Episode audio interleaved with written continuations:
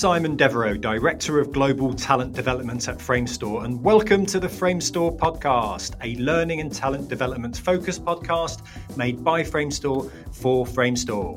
On this week's two part episode, we are joined by Roxy Prophet, VFX recruiter at Framestore Melbourne. And joining us this week as guest co host is Harshil Tank, recruitment coordinator at our Mumbai studio. This was a fun recording and a wonderful conversation. Roxy has an incredible story. So please settle in and enjoy episode 26, part one of the Framestore podcast.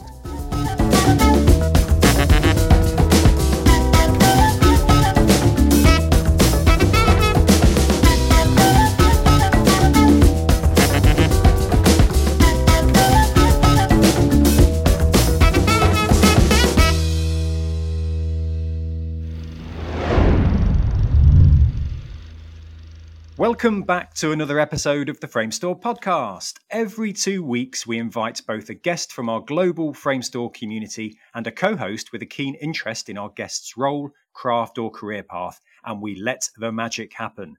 On today's episode, I warm them up by inviting our guest to the Framestore podcast daily session, our 13 question grilling, followed by Thursday's second part where our co host leads a deeper dive into why we invited them on the pod in the first place. Our special guest this week is Roxy Prophet, VFX recruiter at Framestore Melbourne. Starting out when she was 15 years old, Roxy always had the industry in her blood. Whether it was volunteering on any film set she could, or teaching teenagers how to make movies during her post high school gap year travelling around Wales. At university, she founded a film festival society. Then, after her studies, Roxy started working at ILM as a recruitment and talent coordinator in the summer of 2015. Almost two years later, Australia came calling, and she took a role as an artist manager at Animal Logic, Sydney, managing the FX, character effects, crowd, lighting, and compositing teams. Which almost brings us up to date with a move to Framestore Melbourne as a VFX recruiter at the beginning of this year. Our guest co host this week is Harshil Tank, recruitment coordinator at our Mumbai studio. Harsh also joined the Framestore family this year. A recent graduate from the University of Mumbai, Harsh is keen to pursue a career in recruitment and talent management, so he's certainly come to the right place right here on the pod. Welcome to the podcast, Roxy and Harsh. How the devil are you? Amazing. Thank you for having us. Thank you for having us, Simon. It's good to have you both, and arguably probably two two of our two of our guests with the, probably the coolest sounding names. As soon as I saw the name Roxy Prophet, I'm like, what? It, that is the, probably the coolest name I've come across. And I've come across some cool names in in the past, and and Harsh Tank. I mean, Roxy Prophet and Harsh Tank. What a you know what a double act. This is uh this is podcast gold already. don't need to record anything else. Exactly right. Thank you for listening, everybody, and uh, join us for part two on Thursday. But yeah, this is uh, it's great to have you, and uh, much uh, I have to admit it's uh, long overdue because we've been looking to get some folks from the Melbourne team as special guests on the pod. So uh, Roxy, you represent a historic episode for the Framestore podcast as our first of many Melbourne special guests representing the studio. Brilliant. no pressure. So how are you? Uh, how are you finding life uh, in Melbourne, uh, particularly Framestore Melbourne? Because uh, again, you you joined in January, right, Roxy? Yeah, um, just at the beginning of February. I actually work remotely from Sydney, um, so okay. I'm a completely remote um, employee oh, for wow, Framestore okay. Melbourne. But Melbourne's amazing, and so is uh, Framestore Melbourne. Um, they're such a wonderful team. They've made me feel at home really quickly, and it's yeah. just it's really easy to recruit for such a, a brilliant background, even as a Method Studio and then Framestore. Of course. Indeed, indeed, and we'll talk a bit about your uh, your route into Framestore as we get into the dailies, Roxy. Yeah, definitely. Um, but Harsh, tell me about your journey as well, because you, you, you I mean you're even newer, newer than Roxy. You joined in April, right? Yes. And straight on a podcast. It's lovely feeling that I have been like part of this podcast. It's just like almost, you know, two and a half months where I have joined Framestore. But seems like how I have created a bond here at Mumbai studio with everyone. It feels like, you know, I have been here from almost six months or a year because mm. already mm. I've developed some relationships with people over here and hoping to grow more with Framestore. That's the visual effects industry for you, though, isn't it? You get you feel like you've been there for two months, but you learn so much so quickly. Yes. oh yes. my word! Yeah. I mean, I still feel quite fresh, having been here a year and a half, you know, and, and, already it feels it feels like a long a long time, but at the same time, kind of short as well. So it's a funny one to to try and explain, really. But uh, but yeah, it's good to have you both, and, and so nice to have two folks on the podcast who are, you know, I mean, at Roxy, you've got a, a great, you know, um, tenure in industry, but in terms of being new to Framestore, um, are two very interesting perspectives on the podcast today, which uh, I'm, I'm, super excited to hear more about. And uh, in preparation for the pod, uh, Roxy, you sent me, uh, I mean, a bio that I mean, I don't know whether we, uh, we can cut it in uh, an hour and a half's worth of recording time because there's so much to unpack with your with your background, which again I'm sure we'll get into. And Harsh, I know you've got lots of questions lined up for for Roxy in part two. Um, but you've travelled around a lot, right? I mean, you were. Uh, I had no idea until I checked my uh, my GChat feed this morning that you were born in uh, in Kenya. Yeah. Um, my dad's one for following his dreams. So, with five kids in tow, we've we've travelled the globe, uh, mostly in the hospitality industry. So, I've lived wow. in some beautiful and amazing places. Yeah. And is, is that a reflection of your? I guess you've travelled a lot in your career, you know, outside of your, your family, right? Is that almost inbuilt in you because of that? Yeah, I um I now have a Welsh husband who has it in his blood a little bit. He'd never left mm-hmm. his tiny little village, and now he's excited and ready for adventure. So I've sort of passed that on. Um, we're always doing something, even if it's a mini adventure on the weekends. yeah. I could probably talk year off about Australia and the amount of things you can do here and how exciting it is. Um, but yeah, traveling is just something I've always done. Yeah. That's so cool. And uh, I want to talk a bit about the bug for film because when uh, I was asking for or requesting guests from Melbourne, you were one of the first names that I got from Chris uh, in, in, the HR team and uh, talked a lot about your love for filmmaking and uh, you know, how you were just trying to kind of blag your way onto movie sets when you were a teenager. But where does that that and, and we'll talk about all the film challenges and all the extracurricular kind of work you do outside of uh, you know working for a studio. But where does that bug, where does that love for film come from?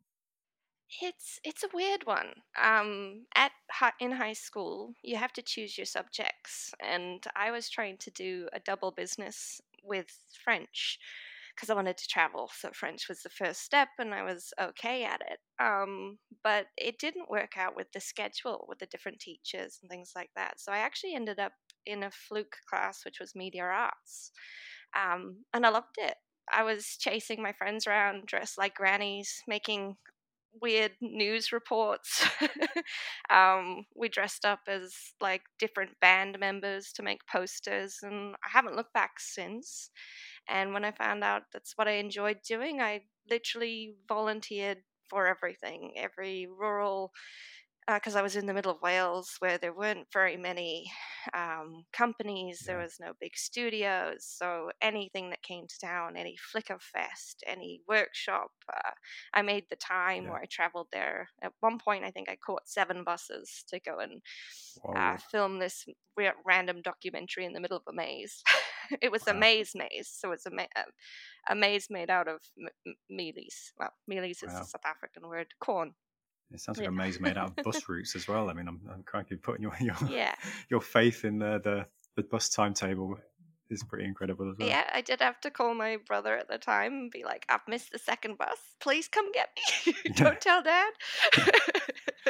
so, is Wales home for you for a long time? Then is that where you kind of uh, kind of set roots, or? Yeah, so I did my high school years in Wales. Um, that's where I met my husband. We've been together since I was 16. Um, and what we, my my dad basically took on a 59 bedroom hotel in mid Wales, and he was sitting there saying, you know, you're going to have to learn the language Welsh, and I was he used to, you know, make lots of jokes. And I was like, oh, don't be silly, Dad. We get on a train while we catch a bunch bye. of airplanes and we get there. And he goes, I said to them, like, what are they speaking? He goes, Rocks, they're speaking Welsh. And I mm. quickly got thrown into that, learning the Welsh language and doing my GCSEs in Wales. So, um, wow. yeah, I was there for about eight years. Okay. And yeah, fluent Welsh? Speaker? You Learn the language? No, I can write it. I always failed the orals. It's a tough language to learn, right? Yeah, I had to do my GCSEs, and about three weeks before I was about to do my oral exam, my teacher said, Would you like to just do the communications part? And I said, Yes, please. So I have half a Welsh GCSE. I can do the written part, or I can't anymore. It's been 10 years now, but exactly. I, I tried to get ready for it, yeah. wow, wow. Well, yeah, I mean, again, I, am going through the the, the kind of oh, the, the, kind of the historic bio that you sent me because I couldn't possibly pack that. There would have been a lot of takes in my intro if I'd gone through everything that you, have done, and I, I, do want to talk about the, uh, the, the, the the film you're trying to get off the ground as well in a minute. Um, and I also want to save some of the, the content for breaks into industry because a lot of it, you know, the traineeship you did at Rural Media and your route into yeah. kind of companies ILM and uh, Logic, I think will be fascinating to talk about. But can we fast forward to because uh, you've got this great bio, then you finish it with, and I'm going to read it verbatim because uh, there's this great bio. I'm like, amazing, there's traineeships here, these amazing studios, been, on, been, involved in Star Wars movies.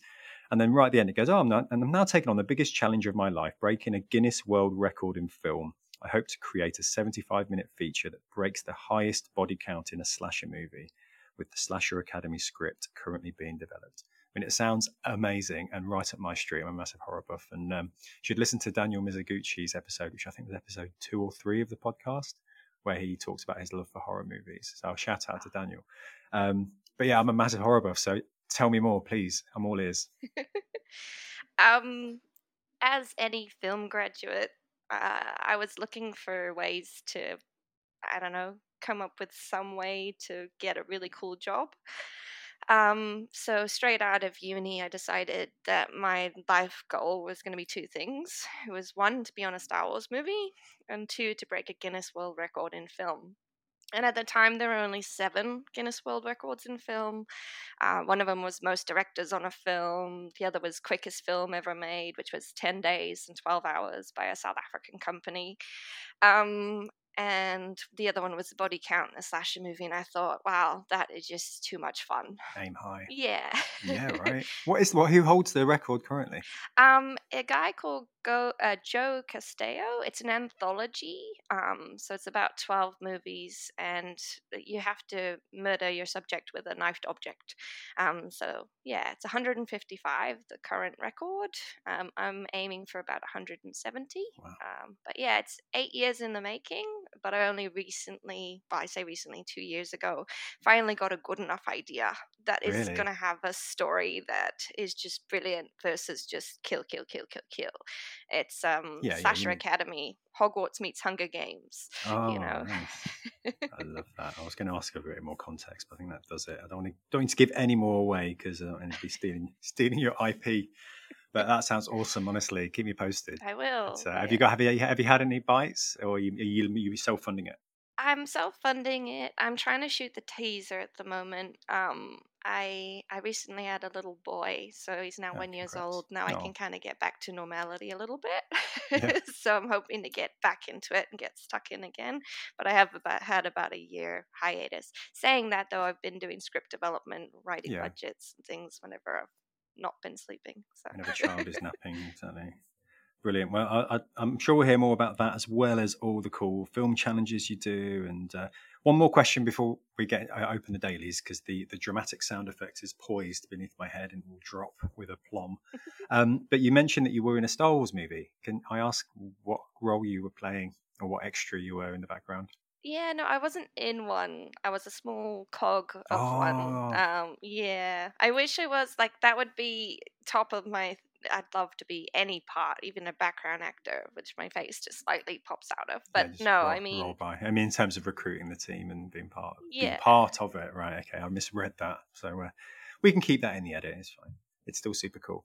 It's one of the greatest things about visual effects is, is being a part of that. So at ILM, the second show that I helped and supported with was Rogue One, and I got a credit on that, and that mm. is that's for me, you know, hidden one of my major goals. That's awesome. I although I'd love to dress up like an alien and get a lightsaber and someone teach me karate. One day. But yeah. yeah. One day. One day. Alrighty. Well, thank you. Well, there's so much I want to talk about, Roxy, but it will. It's the podcast rules that I have to drop the the dramatic sound effect. Uh, and Harsh, uh, like I said to you earlier, you'll be involved in this conversation as well. Um, so let's unleash the dramatic sound effects and get into the Framestore podcast dailies. So unleash dramatic sound effect.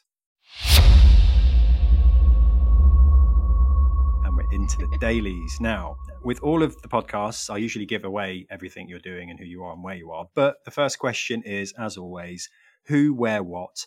Who are you? Where are you? And what are you working on? Only if you're allowed to talk about it. Um, my name is Roxanne Prophet. I am in Sydney, Australia. And as a recruiter, you get to be a little part of everything that the yep. studio is running. Nice. Nicely dodged. I love it. Well done, Roxy. and uh, Harsh, I'll be remiss of me not to ask you who, where, what. You know, can you tell me who, where, who are you, where are you, and what are you working on? Okay, so my name is Harshil Tank. I reside in Mumbai, India, and I'm a recruitment coordinator here at Framestore. And yeah, doing recruitment for VFX and being part of everything, like Roxy mentioned. Awesome, awesome. So it's very much a recruitment special. So any budding recruiters out there, or anybody who's looking for work, um, can enjoy this episode. It's a lovely theme. It's not just our big Melbourne special, but it's also a big talent recruitment special. So I'm excited to get into this conversation. Um, so we've established how long you've worked here, but I'm going to ask it again. You know, how long have you been at Framestore, Roxy? Do tell. I've been here since February. I think I signed on to our, our HR portal this morning and it said five months and 17 days. Whoa. Flies by, doesn't it? It does. It feels like it just started yesterday. Awesome, awesome. So we're going to get into the questions proper now, Roxy, and we've teased some of this out already. But what's uh, tell me a bit about your break? Can we talk about break in industry? That can mean a whole host of different things. It's not just the first job on that kind of rung of the ladder or that rung of the career path. But what do you consider to be your break in the visual effects game? I think I had in the visual effects game. I was going to say I think I had two in my film career, but the in the visual effects game, I out of uni tried to think out of the box as much as possible. Um, and I applied for a lot of different roles with my CV, and I thought I'd done a lot because I started when I was 15 but still got rejected quite a lot because it is still a large industry. And, you know, I wish I knew a lot about recruitment as I do now. Um, but I actually found out that one of my alumni at university was uh, Brennan from uh, ILM. And I thought, I'm actually going to send her a personalized written letter and ask her if she would be interested at all in at, you know giving me a spot anywhere in the company. And she got back to me and i ended up getting interviewed at ilm for about five different roles before i finally got offered the talent recruitment role. Wow. What was it about the talent recruitment role that appealed? Was it the only offer you got or did you have an interest in that particular field was the only offer I got. Um, I did. Uh, I interviewed for a PA and a studio uh, coordinator and things like that. Um, but as the lady who hired me, Jessica Bingham at the time, said, she said she was trying to find the right role for me because there was a lot about me in these interviews, and they found out a lot about me every time. Yeah. Um, and she thought I'd be good at helping creative people move forward because mm. that seemed to be my motto at the time and still yeah. kind of is and it's a great it's a great sandbox working in talent teams isn't it i mean i think recruiters and talent acquisition specialists across industry a lot of them are kind of you know animators production folk like you get a real mix of people but they learn you learn so much about the industry by working on all of these different shows and all these different roles that are part of those shows I mean, have you found that? Has it been a real, yeah, because you've been at a few studios now, have you found that being almost the, the, the kind of VFX uni uh, of sorts that you've been through? Yeah, it's a quick way to learn in recruitment, especially sitting in on interviews. You you figure out this world that is the visual effects and animation world and yeah. um, all the stories people have to tell and all the different types of people but you always learn something in every interview you're in either from the supervisor or the artist that you're trying to interview or the production guys are great as well yeah. um, and then just even hiring for the facility teams, you understand a bit more about other studios as well as the uh, internal studios and our operations. Um, before that, I used to be an artist manager though, so yeah, it was more hands on, getting stuck in with all of that and watching and being there for an entire employment life cycle. Yeah. Um, and that's a, a brilliant way to learn about our industry. Yeah, totally. Uh, and how, just out of interest, so your career went kind of, you know, recruitment, ILM, to essentially being a department manager or an artist manager at Animal Logic for a good chunk of time. What made you make the leap back to a, a recruitment role, if I may ask? Um, I think I get too involved with my artists. I, I love them too much. So yeah. as an artist manager, uh, I was looking after you know nearly 100 people at Animal, and I really do love them and miss them so much. But mm-hmm. it was very much like I was going to sleep thinking about them, and I kind of I cared a little too much. So when I had my little boy, I decided that actually I do need to focus on my family and and yeah. how they're functioning. So I moved into recruitment really because I do have this network that I've been developing for the last six years in Sydney. And um, I just got a brilliant offer from my boss, Lindsay, and she just seems so open and, and willing to have a very family environment for me and, and open to the fact that I do have a little one and that I might need to be at home in certain times and areas. And my day needs to be a little bit flexible. So she she was completely open to all of that. So I thought I'd give it a go. And I think also recruitment has a lot of opportunities like animal uh, being a department manager there's a lot to it and there's a lot of other opportunities in the industry as well but some studios also don't have department managers and it's only recently in australia that a lot of the studios are starting to get more and more of them even the smaller ones but before that the role actually was a department manager and a recruiter. Sorry i will flip between department and artist manager they're both the same they're things, the same thing yeah. yeah Good, but yeah, like you say, a great experience to yeah really get under the skin of those those departments, and a great complement to your experience as a recruiter because then you get to come to Framestore with those both of those hats, you know, to really understand what goes on in those in those um, kind of spheres of influence, those spaces. Yeah, definitely you are hiring someone considering the department manager, considering yeah. the feedback. You're asking more specific questions about the departments that you've you know managed and grown. Yeah. Um, you're pushing supervisors a little harder to interview better and ask better questions because you know what it's like if if you do hire the wrong person and things like that. I think just in terms of credibility as well, right? I mean, it gives you that extra, yeah. Yeah. Be, yeah, believe not, not that they wouldn't, but you know, it just gives you an extra bit of sway. I, yeah, yeah, exactly. Love it. You've earned your stripes. Um, Harsh, tell me about your route. How did you get into Framestore? Because I looked at your LinkedIn profile and you're quite early on. I mean, you're fairly, you're fairly recent graduate, aren't you? So you've worked in various couple of recruitment roles. But what led you to visual effects? Because I, arguably recruitment in visual effects is quite different to any other in, industry. I think. I mean, I've worked in recruitment roles in the past where it's uh, you advertise the role and you you know you fill it. You interview it and you fill it right? Whereas in visual effects you've got to be thinking three four five steps ahead all the time. You're looking at kind of all the shows that are accruing are what made you choose that path rather than a traditional recruitment path?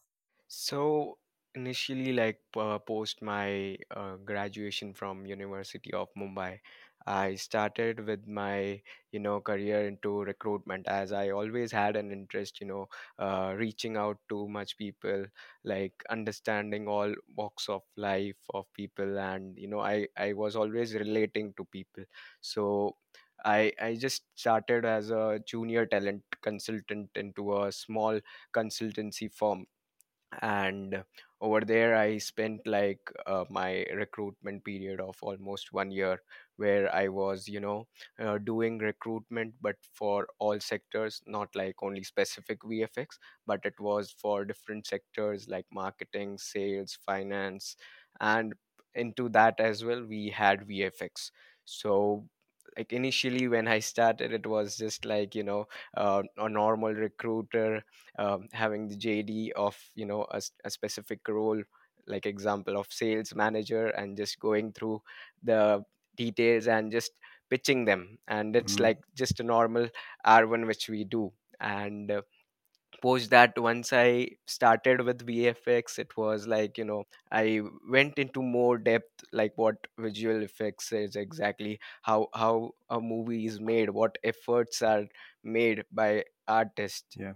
That we we just see that that shot is you know a four second but when we realize that you know a whole day has been made for that shot. Yeah. So i understand that hard work the respect towards our artist so once i started with vfx so initially i was handling few roles and you know i was doing hiring for uh, big studios but then i need to uh, initially i need to get brief about what exactly vfx is and how how the pipeline exactly works post production mm-hmm. so I, I I took mentorship. Obviously, I I went through Google and you know some videos and just to get a better idea what how exactly it works. And obviously, if I need to um, you know interview an artist, I myself need to get prepared whether he he should be a you know right person for our company or not no so that's how like i started like uh, into uh, animation and vfx i almost like then uh, hiring for different roles from artistic to manager level roles to production to tech. So every everywhere i had a little bit of contribution. Brilliant. So yeah during that time i just realized that you know uh, i'm doing good into this and at that time you know i got uh, got to know about framestore and i i was approached for a recruitment coordinator role. And obviously like uh, working in a small consultancy firm uh, having a small uh, employee strength and then you know suddenly you get uh, a breakthrough in your career where you get a big opportunity working with a big brand like framestore. So obviously i wanted to you know have that exposure of working with a global team you know working with more more stakeholders you know interacting with managers in person and you know getting to know how how exactly it works you know being at studio and working over there is quite different than you know uh, being a extended recruitment arms is, is quite different Thank you, thank you, Harsh. Yeah, and uh, yeah, like you say, it's a craft, isn't it? I mean, you have to, you know, the, the craft of recruitment is no different to almost the craft of working on those shots. You know, there's so much to talent acquisition. It's not just about you know shifting units, is it? It's about making sure you've got the right person, the right job. Because it will, you know, to your point, Harsh, it's it's a kind of life changing gig working at a studio like Framestore. So you've got to give it the, the credence it deserves. So uh, thank you for that both. So we're going to get into the. Uh, the long-standing cheesy question now, Roxy, which is, what's the best thing about being part of Framestore? Do tell it's the Melbourne team. Yeah. Um, for me, the administration team that I'm a part of, they're very approachable, easy to talk to. Our meetings are, they're very business related, but they're also not. There's a lot of a light talker to it. There's you just kind of feel like nobody's living and breathing their job. There's something outside of it as well. It's yeah. it's a very Australian atmosphere. I found coming from London to Australia, everybody gets the job done, but at the end of the day, there's still other things happening outside of work. yeah, yeah. There's more. There's more to life, right? It comes up a lot on the pod. There, people use the term "we're not saving, we're not saving lives, or we're not saving babies." You know, we're uh, yeah, we're making cool, we're making cool stuff. Uh, but yeah, again, yeah, there's life happens as well. But yeah, the people comes up a lot in that answer, and it's uh, and and rightly so. How about you, Harsh? How have you found? What, what's the best thing about working at Framestore Mumbai? Similar or different? Yes, so it's for me, it's Framestore Mumbai, like uh, the whole studio setup, the work culture, the the people, the the team which I have under me, like feeling very great to have such team members and mm. people around me, always you know ready to guide me, and also like you know our cafeteria is quite good enough at Mumbai. Yeah, the legend, the legend of the Mumbai cafeteria. I've heard all about it. Sounds amazing. Yes. Awesome. Awesome. Well, we're going to get into food later on the podcast, but I want to get into uh, the shows now, Roxy. Um, and this is, uh, I, I, need to reword this question. The question is if you could recommend one show that showcases Framestore at its best, what would it be? I like to call this the show you'd show to an alien. You know, what's the one show that says, this is what we do? Here you go, watch this. I feel like everyone says this, but for me, whenever I I've watched Framestore from afar, and it's been a company I've always wanted to work at. Um, and it's just Paddington Bear for me. Yeah. you know, I, I, just love it. It's it's it's also the sort of Britishness of the beginning of the company as well. Um, so it for me, like coming from South Africa and different countries, there's that sort of English British culture that comes through. And when I watch something like Paddington Bear, it just reminds me of talking to my grandmother and things like that. So it it's just um yeah, it's it's probably what a lot of people say, but yeah, Paddington Bear. yeah, yeah, you almost identify a bit with Paddington Bear as well with all the, the, tra- the travel that's inbuilt in you, Roxy. Yeah, and but the other side of it is uh, looking at the background that is Framestore Melbourne. Um, you know, the Mad Max movie um, mm. that they produced and the, the the relationship they built with George Miller at the time, like that's something I I watched quite closely. So, yeah. you know, that's the the Melbourne history side of it as well. Yeah, that's a great shout. That's a great shout. Two great movies for sure. Two very different movies. And when you say Paddington, are you going Paddington one or Paddington two? Uh, one, but yeah, I do love two, but yeah, one's got a special place in my heart. Yeah, two two is great, right? It's kind of like the uh, you know the, the classic kind of sequel is arguably better than the first one. You know, it's kind of the Godfather yeah. two syndrome. Yeah. But uh, yeah. but yeah, you can't be the first one, can you? It's just such a lovely, lovely tale and uh, and a great showcase for all the creature work, as we say a lot on the podcast as well. Is the uh, the flagship uh, the flagship show uh, for for that kind of work. Yeah. Um, great, great call. Thank you. any any on your honourable mentions, Harsh? You, you, want to share there? Any big frame? What would be the big Framestore show for you that you'd show put in front of a alien? For me, it would be the Little Mermaid. Like, oh, okay. Yeah, I oh, did. Up to date. I did like the work. All overall, we like our probably our Mumbai studio got more chance to work on it. That's true. So yeah. it's like you know a, a great achievement for us.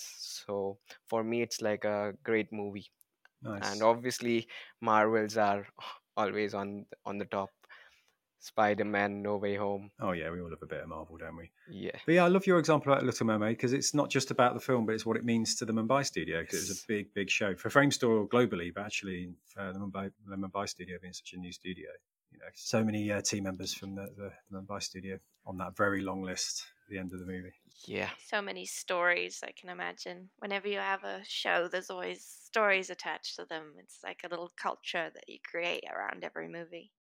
Yeah, you hear that a lot about the. I mean, I've you know, you know, I've heard about it through lots of conversations on the podcast and outside of the podcast about how each show is almost like a family unit because you're working on it for so long. I mean, Scallop, uh, which was the code name for for um, or the working name for Little Mermaid, was just bound, bouncing around the building way before I joined. You know, it was this kind of show that just run and run and run, and uh, yeah, it's uh, yeah, incredible piece of work as well. I got to take my little boy to it, and uh, we had a, we had we had a good time watching The Little Mermaid. It was wicked. So yeah, two great examples: Paddington and uh, and Little Mermaid, and of course honourable mention to Mad, Max Fury Road, which is a absolute bona fide classic. Um, so moving into some role-related questions now, Roxy. Um, this is one of my kind of favourite questions. Uh, is uh, we're talking common myths. So, what is a common myth about your job, role, or field of expertise? What do people often get wrong?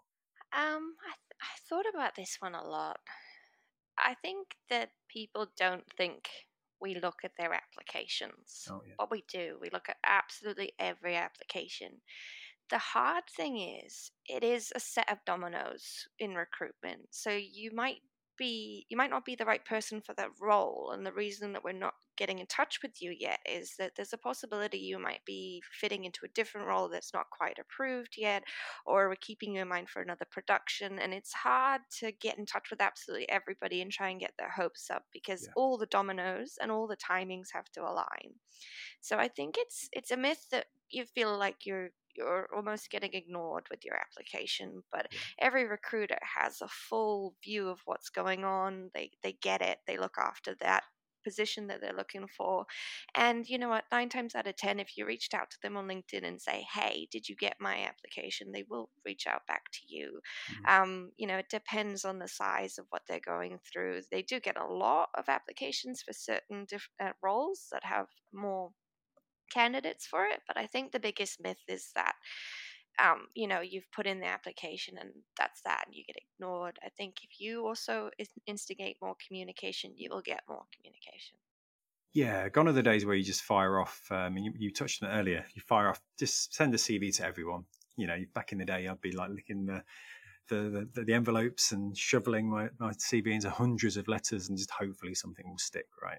But I think now yeah. you've got the benefit of platforms like LinkedIn where you can follow up, you can check in, you can build relationships, you can build rapport digitally without necessarily just sitting and, and waiting for the phone to ring or the your email to ping. You know, so I think uh, that's nice to hear. I think a lot of people will appreciate that because there is an assumption that actually, yeah, your your, your CV just lands on a, a pile of unread CVs or, or reels. You know, the uh, the VFX equivalent yeah. is you know, and what do with the reel um, example actually? Uh, one question I'll ask you: when you get people's reels, do you watch the whole reel or do you just watch the first bit?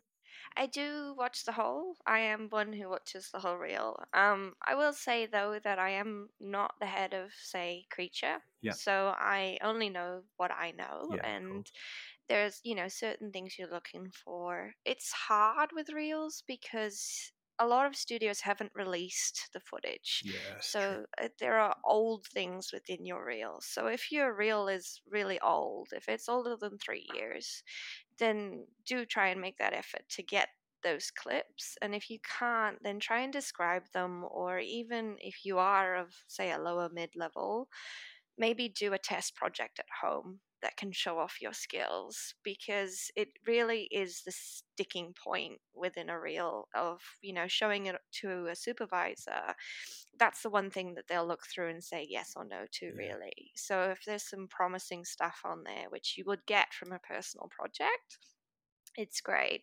But just having the excuse of saying, you know, I've been at X or Y studio that doesn't release reels, and it's hard. You know, it's really about the, you know, the bigger company that is supporting your company that will say yes or no to that release of a reel. Um, well, the release of shot work, um, but it's working your way around that. So yeah, I do watch the whole thing, um, but yeah, it's whether or not it goes onto the supe. Then is those factors of yeah. trying to just include more up to date stuff. Yeah, I guess the message in all of that is just like when you submit anything for a role is to kind of sit tight yeah. You know, you you'll get to it because there's a lot, right? You must get so many applications for for roles at Framestore. Yeah. Crazy, particularly Melbourne. I imagine there's quite a buzz in in uh, in Australia about Framestore rocking up.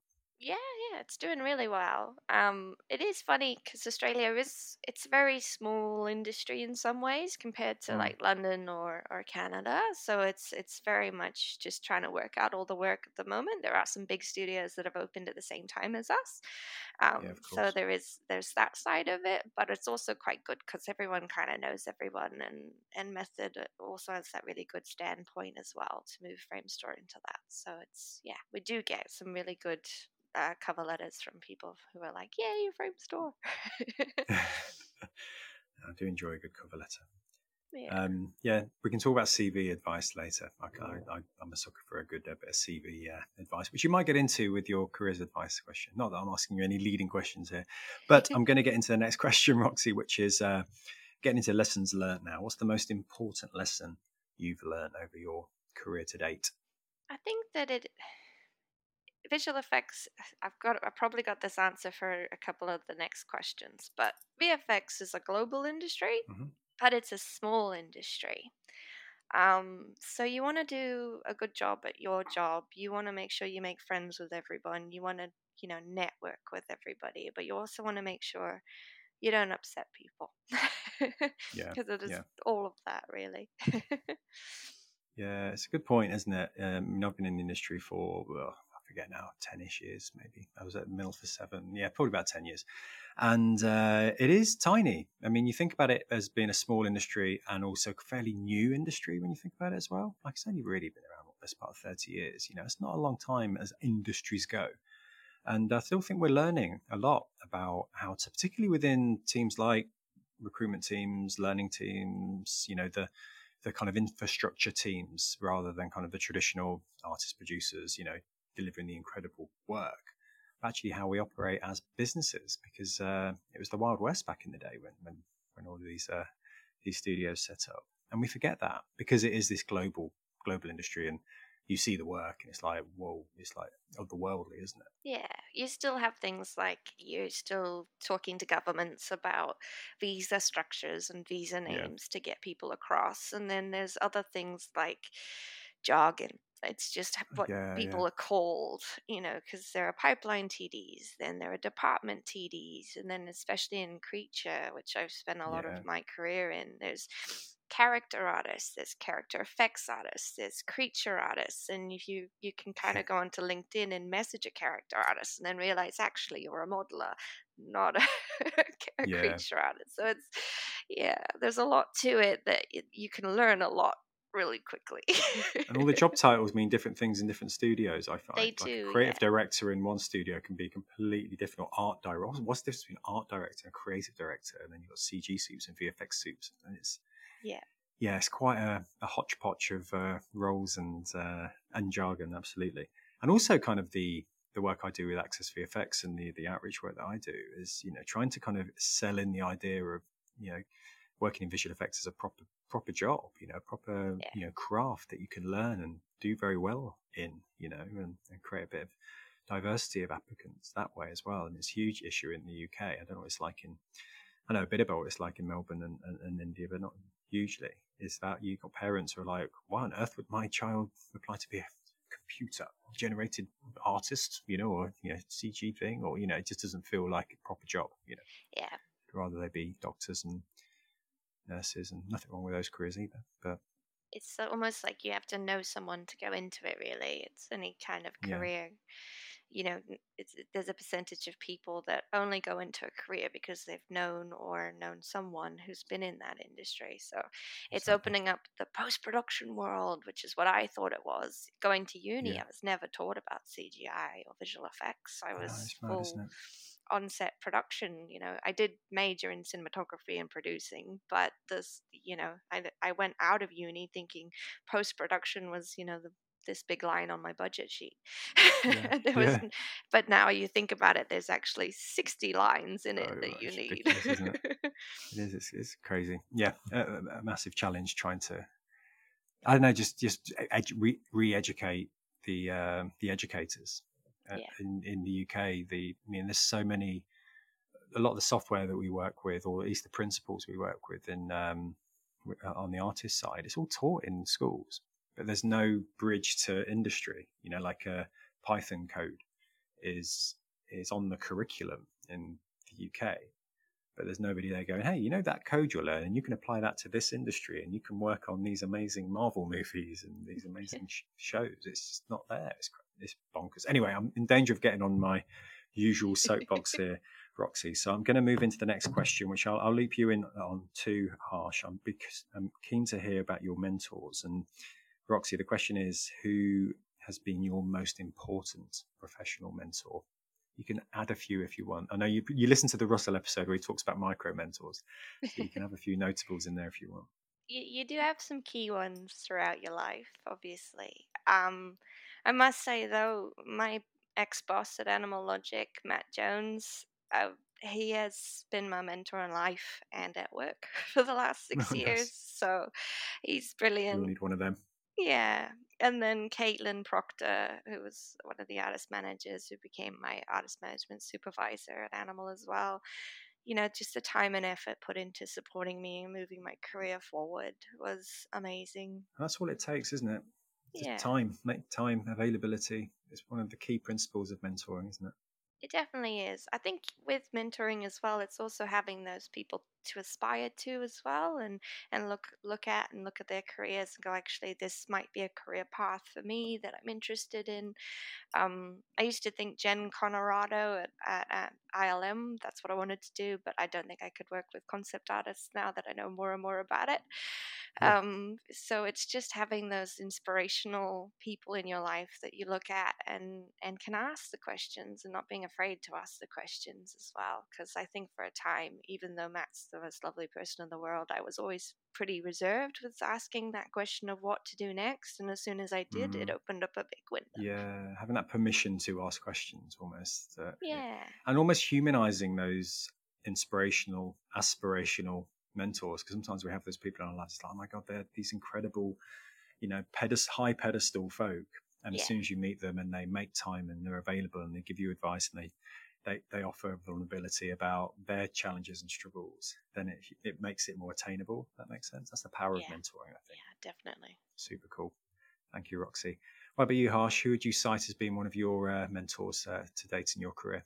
So my previous founder of company was like a quite good mentor where she, you know, uh, gave me a chance to, you know, lead a project into VFX and who, who all who taught me like a proper like how the pipeline works. Like I didn't I didn't know anything about VFX, but she made me explain. She she thought that I'm capable enough to get into that role and she took me into the project and currently also like you know as a as a junior you are never you know satisfied with the knowledge. You are always open to take advices from anyone. Yeah. it's just not about manager or anyone. It's like even a senior or someone who is you know a bit experienced than you. Like open for always like uh, somebody feels that i need to uh, grow on that point i'm always open for that. So mentors are like everywhere. It's just like uh, where you take it. Like if you have that eagerness you just go and ask them you know like how is it this working? How is that working? Yeah. That way like i'm and over here also like manager nick is like quite you know mm-hmm. uh, open apart from recruitment. Uh, he helps us with other tips as well like communications and uh, email and you know the ba- the basic things apart from recruitment you know yeah, that's that. even good like it's not just about recruitment but how we how we talk how we communicate with our stakeholders and everything. Of that of that the human skills the pipeline skills and then you can get to the recruitment yeah. skills eventually. Get the foundations laid first i love that. Yes. Awesome shout out nikunj brilliant some great great examples some cool people there thank you. So uh, one of my favorite questions coming up next really uh, is um, it's the one around underrated tools because we all have these. And what what do you consider, Roxy? And anything goes with these questions, by the way. You don't have to pick a kind of Framestore ordained kind of you know product, but uh, what underrated tool or tools are indispensable for you to get the job done? I'm a little bit of a nerd when it comes to Excel spreadsheets. Yeah, oh, really. Um, you want you're one of those. yeah, I like to create people databases and wow. mess around with formulas and you know conditional formatting and you know Excel is is my life. It's only because like recruitment software is great and it gets everything across in the right realm. Um, but you know, in some cases, just being able to look at an entire team with your own sort of thoughts attached to it yeah. as to where you were at and what you were trying to do is quite quick and easy. Okay. Um, but yeah, Excel. So Excel, Excel. Other other spreadsheet tools are available, but you are going with Microsoft Excel. Yes. Yeah, through and through. Uh, do you use it for your? Um, I know you do your. We touched on the film challenges that you still do. I believe you started off back in the day doing film challenges. Yeah. And do you use Excel for your your pulling those together? Yes, I do. I knew it. I've got a content calendar. Segue, nice. Tell me more then. Tell me more about these film challenges. I'm intrigued.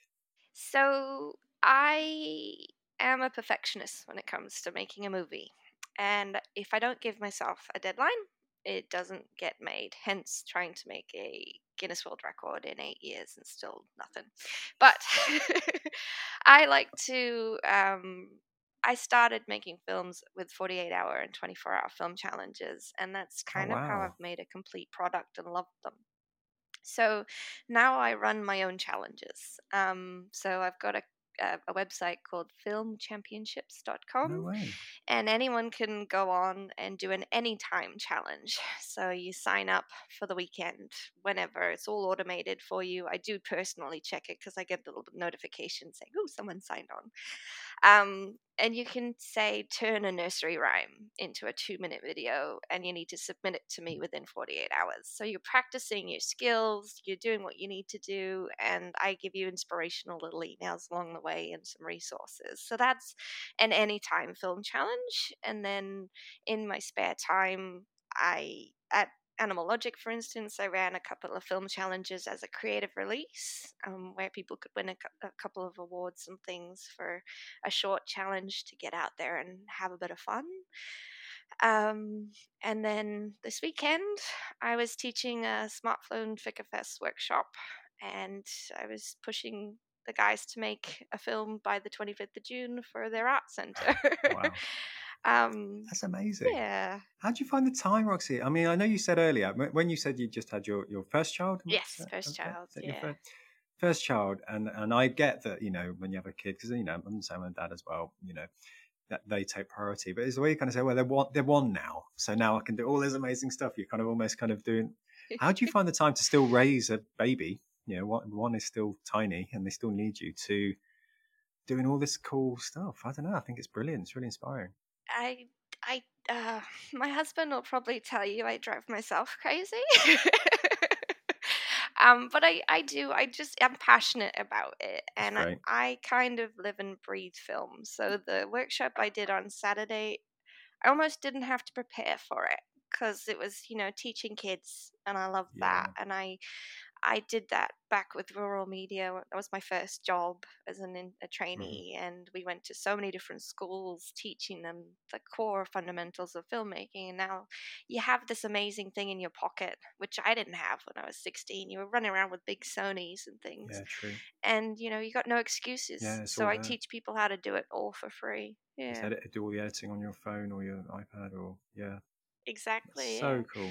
Um, yeah, so I'm hoping to try and branch out a bit and do a few more workshops in rural areas. Uh, I've always had the dream of moving my family into a van, doing the loop of Australia, and teaching people along the way. So I'll keep you posted. Yeah, please do. And the, the, uh, all, have, do you publish the films that are made as part of the challenge on the website?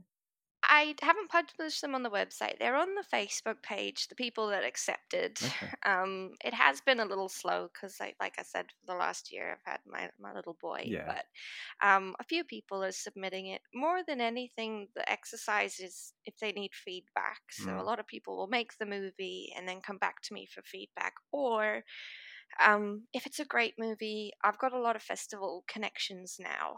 Um, so I put them in touch with a festival cool. like Short and Sweet or SmartFone Flick Fest and and try and get them to submit to one of those because it's all about showcasing what you can do on a on a festival stage and getting to know people. It's one of the best ways to network in our industry. Yeah, yeah, that's great. And, and have you uh, introduced the challenges to the Framestore Melbourne community yet? Not not yet. I think they'd have a great time. I haven't quite unleashed the giant blanket of Roxy Brain. Yeah.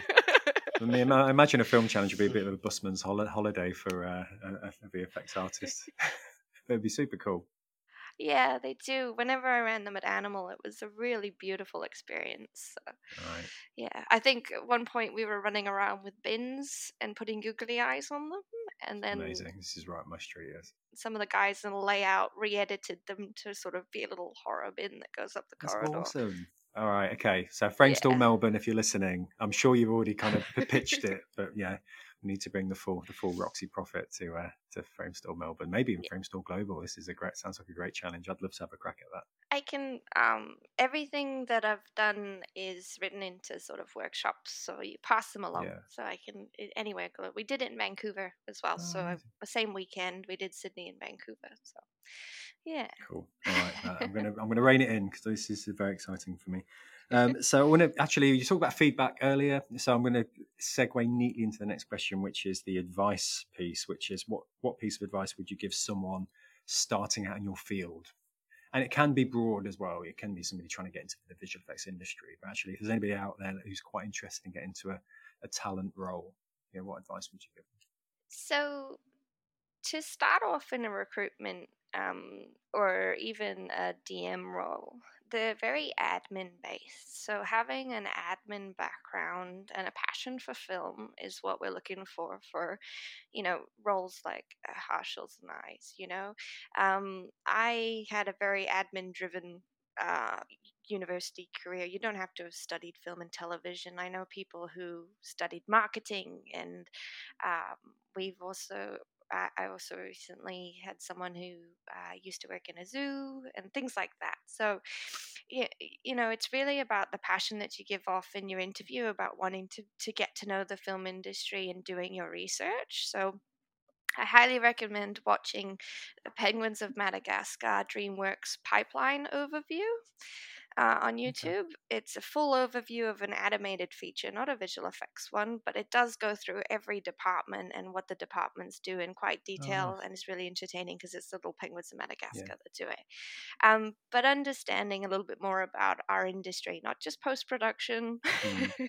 not um, special effects. I think that's one thing I would have highly regretted in my old days of talking in an interview and saying, I'd love to be a part of special effects, mm. But you know, understanding that special effects is when you actually blow something yeah, up, and exactly. visual effects is when you create that on screen. Yeah, yeah, the terminology, right?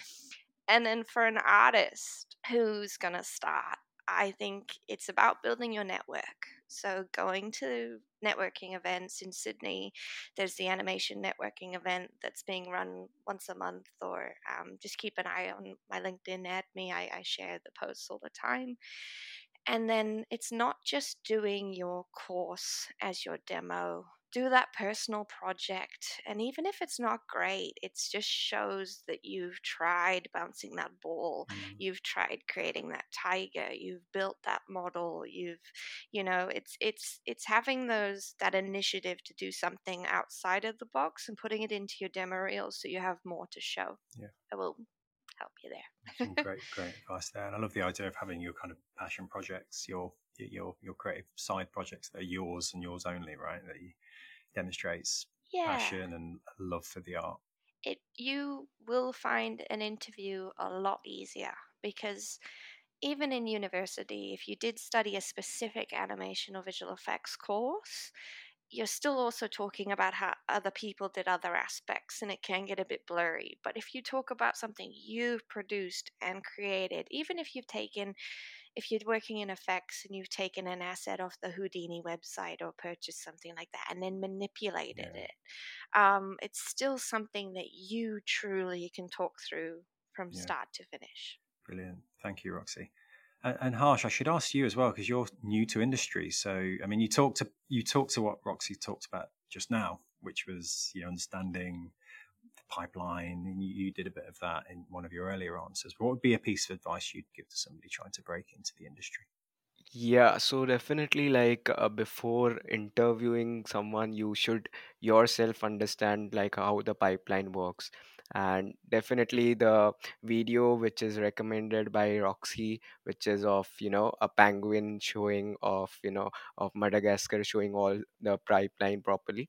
That is definitely i would recommend because myself i have watched it and it's lovely like it's it's quite basic into understanding you know where they have showed how the exact pipeline moves. So you will get a better idea in terms of whenever you whenever you are talking to someone uh, even if you watch a video you know you get you get a click in your mind that you know after this this department comes. So yeah it's like you you are quite aware about it. So before before hiring for something you should yourself understand what that person needs what our uh, supervisor or our managers need exactly. Yeah. so that's what it's a bit of research or you know just messing around with some videos.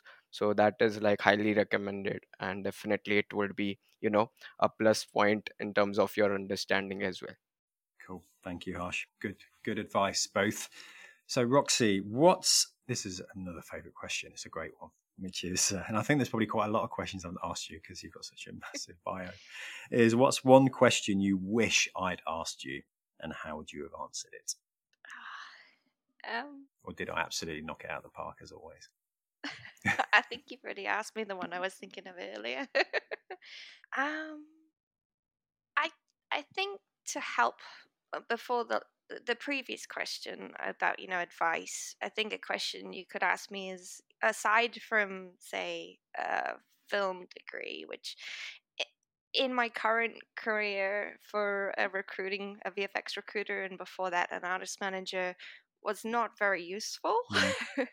uh, what other things would have been useful to me? Mm. So, uh, a couple of years ago, I did an HR diploma with AHRI in Australia, and that really validated what I was doing every day and understanding that. And it was a diploma. It's not like it's a cert three or a degree or anything like that. It's a very simple process, but it's still, it also made me more attractive to other studios. It's when I, you know, once I added that to my LinkedIn, I seem to get a lot more messages from other companies as well. Okay. So I think it's like it's career pivoting and career changing, mm. but also career development in that stage of, you know, evaluating what you've got and how you can enhance it. I love that. Yeah, you're kind of always developing and growing, aren't you? Like I love the idea of yeah. career pivoting and how there's not n- nobody and it has a linear career path anymore. I think there's so many, yes. particularly we talked about our industry changing and shifting all the time. Like the industry I got into 10 years ago is completely different now. You know, we never had design teams and immersive teams and VR teams. It was just 2D, 3D production. And that was, that was only 10 years ago. It's nuts when you think about it. That's not a long time, right? It's, uh, yeah. anyway, sorry, I'm getting, I'm getting carried away again. Sorry, Roxy. No, it's, it's, um, something I'm very passionate about. I'm I don't know where I find the time, but I'm currently training to be a career coach. And I have no idea where you find the time. my friend and I are uh, starting a podcast where we're interviewing people in all walks of life of their oh, careers, from A to Z. Um, so anybody is interesting in what they do in their jobs. Right, um, yeah. So it yeah, we're just talking we talked to an author yesterday no who used to be a producer and four years ago just dropped everything and has now written four rom-com books and oh, has okay. three released for the publisher and it's just about career pivoting and the the the idea of actually moving into something you're interested in and i've seen it something different yeah I've seen it time and time again in our industry. You know, I, I have a very good friend who used to he used to design shoes and now he's in creature you know so it's it's wonderful yeah. and it's an industry you have so many different avenues of entering and so many choices um so yeah yeah i love that and everybody's got everybody uh, seems to have a secret skill or a secret kind of talent yeah. or a craft or i hate the word hobby sounds like you just you know in, a knitting do. circle but they exist right i love that what's the name of your podcast uh, it's going to be A to Z jobs, but we are the going to be the careerchangecoaches.com when we're right. all set up and ready to go. uh, like you said, don't know where you find the time, Roxy, but I'm I'm definitely here for this yeah. podcast. I'm going to be one of your early subscribers when it gets uh, gets released. You could be a guest. Ooh, I'd love to be a guest. Don't get please. Yeah, give me a microphone and I'm I'm away. But yeah, thank you, Roxy. So, who would you like to hear on the podcast? and why. So, who, who would you like to hear, you know, taking on the Framestore dailies going forward? I I haven't been here long enough to put anyone under the bus. under the bus? well, no, you know, if people get nervous about I talking know, and getting involved. I hear that. Um, Mm, I so there's two. Like I think that my boss Lindsay would make a brilliant guest, and she has a beautiful story. And then Cara Littler, who's a department manager, I used to work with her at Animal. She has a wonderful story also about career pivoting and changing, going from one, okay. you know, starting off in VFX, going into a different industry and coming back out okay. to it. And then even getting Simon, yeah, Simon on board, because the one thing I love is his energy and the way that he he makes Framestore Melbourne. It's just how yeah. you know you sit in a meeting with him and he's so down to earth and so honest and just it's just easy to talk to and I think he'd be brilliant. You know what, Simon would be a great shout because we do uh, early this year we did uh, some leadership specials at the start of the year to almost review the year that's gone and look ahead to the year that's uh, coming. And actually, Simon, now that you know, Melbourne will be well established by the end of the year, could be great for one of our yeah. New Year specials. So, Simon Rosenthal, if you are listening, which I'm sure you are, because he has uh, noted that we don't have a lot of uh, Melbourne special guests, so it's happening. Um, Simon, I'll be coming for you. Definitely. That's a great shout.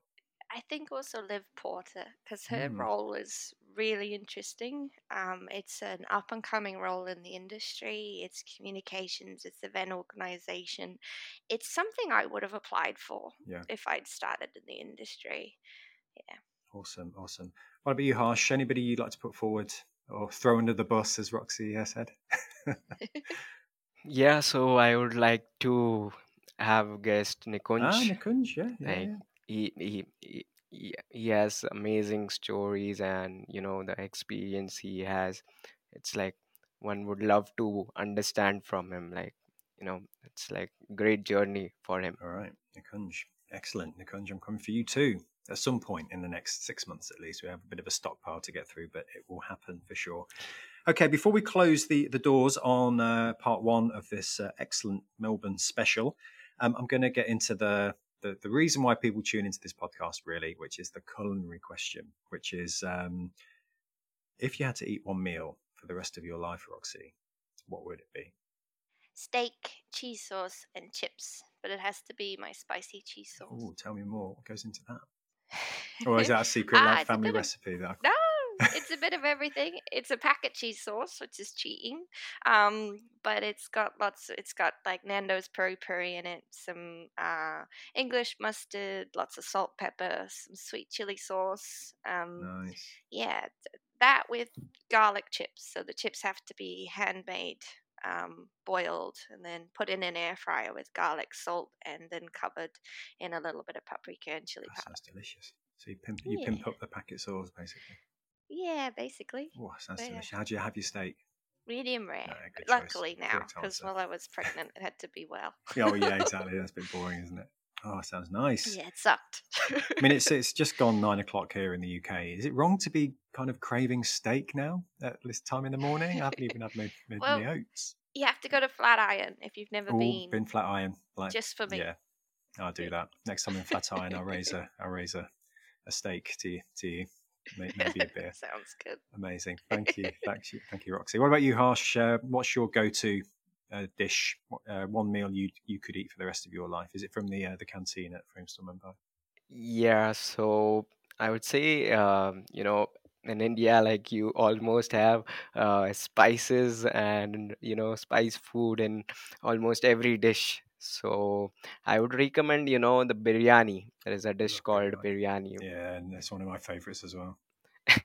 it's like if you have a chicken biryani, it's like uh, even if you have a, a a long day and you if you have it at the end of the day, it's like you know you feel like you yeah, you are like, satisfied right now. It's like having a nice cuddle at the end of the day, having a biryani. My uh, it's, it's my my my go to is always biryani every, every time I go to a restaurant. Yes, it's uh yeah chicken tikka biryani every time to the point of boredom for my wife, and she's she's Mauritian Indian, and she's like, "Come on, there's so much cool stuff here."